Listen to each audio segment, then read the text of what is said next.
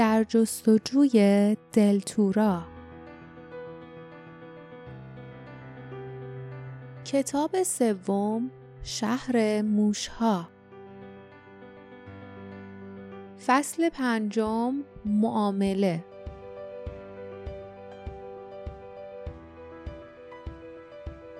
لیف بعد از آن که از بهد و حیرت بیرون آمد فکر کرد که باید هم همینطور باشد. جاسمین از نگهبانان خاکستری زیادی که قربانی وحشت جنگلهای سکوت شده بودند دزدی کرده بود.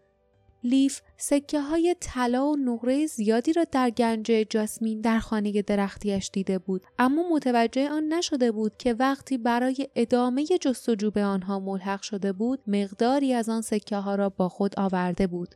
تا این لحظه سکه ها را به کلی فراموش کرده بود. چون از نظر جاسمین آنها فقط یک مشت یادگاری قشنگ بودند و او چیزی در این مورد به آنها نگفته بود. چند سکه روی زمین افتاده بود. باردا با عجله جلو رفت تا آنها را بردارد اما جاسمین حتی اعتنا هم نکرد. او به تام نگاه می کرد به برق چشمانش. شاید چیزی در مورد خرید و فروش نمی‌دانست اما طمع را خوب می شناخت. جاسمین مشتی طلا برداشت و پرسید از این خوشت میاد؟ تام کمی به خود آمد و گفت البته که خوشم میاد خانم کوچولو خیلی هم خوشم میاد پس حالا اسبا رو میفروشی؟ حالت عجیبی در چهره تام نقش بست. حالتی حاکی از درد. گویی اشتیاق او به طلا با احساس دیگری مبارزه می کرد. گویی محاسبه می کرد و خطر را سبک و سنگین می کرد. سرانجام انگار تصمیمش را گرفت. با تأسف گفت نمی‌تونم اسبا رو بفروشم. قولشون رو به کس دیگه ای دادم. اما چیز بهتری دارم از این طرف بیاین او آنها را به طویله در گوشه مزرعه برد در طویله را باز کرد و به آنها اشاره کرد تا وارد شوند در گوشه طویله سه جانور عجیب کنار هم ایستاده بودند و علف میخوردند درست هم اندازه اسب ها بودند اما گردنهایی دراز سرهایی بسیار کوچک با گوشهایی باریک و آویخته و عجیبتر از همه سه پا داشتند. یک پای کلوف در جلو و دو پای باریک در عقب. سر تا سر بدنشان لکه های نامنظمی به رنگ سفید، سیاه و قهوه‌ای دیده می‌شد. انگار روی آنها رنگ پاشیده بودند و به جای سم پاهایی بزرگ، صاف و پشمالو داشتند و هر پا دو انگشت شست پهن داشت. باردا با تعجب گفت اینا چیان؟ تام که جلو می‌رفت تا یکی از آن جانوران را به طرف آنها بیاورد فریاد زد. بهشون میگن مادلت. بهترین نوع از نژاد خودشونن مرکبی اصیل در خور شاهان. همون چیزی که شما و همسفراتون احتیاج دارین. باردا، لیف و جاسمین با تردید به یکدیگر نگاه کردند. فکر سواری به جای راه رفتن خیلی وسوسه برانگیز بود. اما این جانوران بسیار عجیب و غریب بودند. تام گفت اسمشون نودل زانزی و پیپه. تام این را گفت و با محبت به کفل تک تک آن حیوانات زد. جانوران بدون ناراحتی به علف خوردنشان ادامه دادند. باردا پس از چند لحظه گفت ظاهرا که حیوانای آرومیان اما می‌تونن سری دوان؟ سری هستن. تام گفت سری دوست من اینا با سرعت باد میدوان خیلی هم قویان قوی تر از اسبای دیگه و خیلی هم وفادارن. وفاداریشون که زبون زده. بعدشم غذاشون خیلی کمه. به کار سختم عادت دارن. تو این منطقه مردم مادلتا رو واسه سواری انتخاب می‌کنن. اما خب خیلی هم سخت به دست میانا خیلی. لیف به تندی گفت خب به جای اونا چقدر می‌خوای؟ تام دستایش را به هم مالید و گفت واسه هر ستاشون بیست و یک سکه طلا باردا غرغر کرد با پونزده تا سکه چطوری؟ تام ظاهرا یکه خورد پونزده تا؟ اونم واسه این حیوانای عالی و درجه یک که از بچه هم واسم از سرم شما می‌خواید تام بیچاره رو لخ کنین می‌خواین اونو به روز سیاه بشونین جاسمین ظاهرا ناراحت شد اما باردا هیچ واکنشی نشان نداد و تکرار کرد. پونزده تا. تام گفت هیچده تا. با زین و افزار. دیگه معامله از این منصفانه تر میشه؟ باردا به لیف و جاسمین نگاه کرد. آن دو محکم به تایید سر تکان دادند. باردا گفت خیلی خوب. و به این ترتیب معامله انجام گرفت. تام رفت و زین و افسار را آورد و به آنها کمک کرد تا بارشان را روی مدل تاب بگذارند. بعد حیوانات را از طویله بیرون آورد. آنها هنگام راه رفتن به طرز عجیبی تکان میخوردند. تکپای جلویی ابتدا به جلو می‌رفت و بعد دو پای عقب همزمان حرکت می کردند.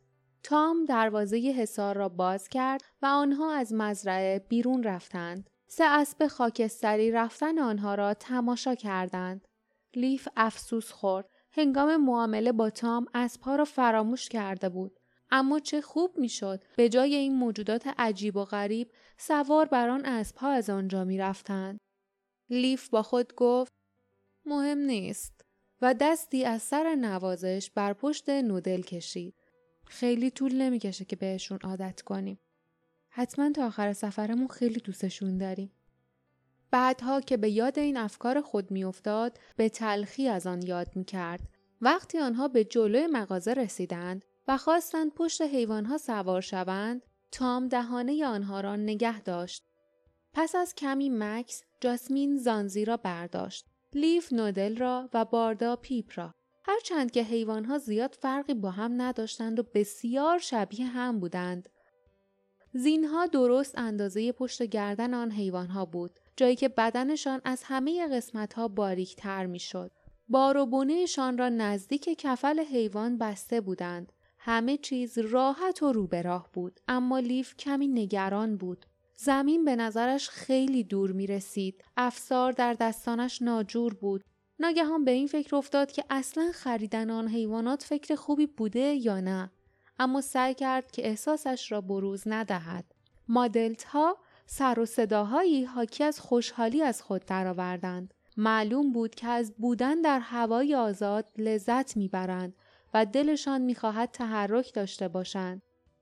تام گفت افزار رو محکم نگه دارید. اولش ممکنه یه کمی پر جنب و جوش باشن. هر وقت می‌خواید اونا حرکت کنن بگین هین. هر وقت خواستین وایسن بگین هوش.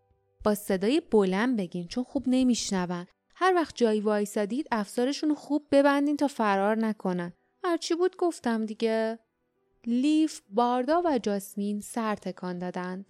تام که به ناخونهایش نگاه می‌کرد آهسته گفت یه چیز دیگه از شما نپرسیدم کجا میرید نمیخوامم بدونم تو این دوره سخت دونستن کار خطرناکیه اما می‌خوام یه نصیحت بهتون بکنم یه نصیحت خیلی خوب و پیشنهاد می‌کنم به نصیحتم عمل کنین. حدود نیم ساعت که برید به جایی می‌رسید که جاده دوراهی میشه. ولی به هر قیمتی که شده جاده دست چپ رو انتخاب کنید. هرچند که ممکنه وسوسه بشین و از اون یکی جاده برید. خب دیگه سفر بخیر. با گفتن این حرف دستش را بالا برد روی کفل نودل زد و فریاد کشید. هین و نودل با یک جهش ناگهانی به راه افتاد. پیپ و زانزی هم درست پشت سرش به راه افتادند. کری که بالای سرشان پرواز می کرد جیغی کشید. صدای تام را پشت سرشان شنیدند. یادتون باشه ها افزار رو محکم نگه دارین از جاده سمت چپ برین.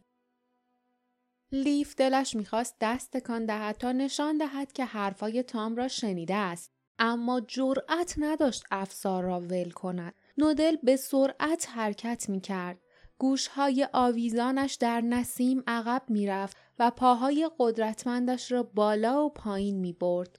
لیف قبلا هرگز دریا را ندیده بود. چون قبل از تولدش ارباب سایه ها رفتن به ساحل را برای اهالی دل ممنوع کرده بود. اما به تصور او چسبیدن به یک مدلت سرزنده و پر جنب و جوش خیلی شبیه قایق سواری در هوای طوفانی بود. برای این کار باید تمام حواسش را به حیوان جلب می کرد. پس از حدود ده دقیقه هیجان مدلت فرو نشست و قدمهایش آهسته و منظم شد. حالا نودل لیف را بیشتر به یاد اسب چوبی زمان کودکیش میانداخت تا یک قایق اسیر دست امواج. با خود گفت زیادم سخت نیست در واقع خیلی ماسونه. او سرشار از غرور و رضایت بود. اگر دوستانش او را می‌دیدند چه می‌گفتند؟ جاده پهن بود و همسفران می توانستند کنار یکدیگر حرکت کنند. فیلی که در اثر تکانهای حیوان خوابش گرفته بود توی ژاکت جاسمین آرام گرفت و کری هم که مطمئن شده بود همه چیز خوب پیش می رود در هوا شیرجه می‌زد و حشره شکار می کرد. جاسمین متفکرانه و ساکت نشسته بود اما باردا و لیف با هم حرف می زدند.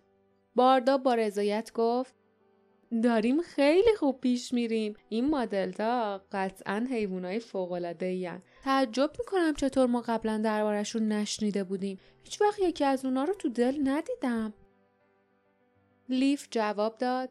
تام گفت که گرفتن اونا کار سختیه. حتما اهالی این منطقه از دلتورا این حیوونا رو واسه خودشون نگه میدارن. تازه از خیلی قبل از اینکه ارباب سایه ها بیاد اهالی شهر دل اصلا چیزی راجع به روستاها هم نمی‌دونستن. جاسمین به او خیره شد.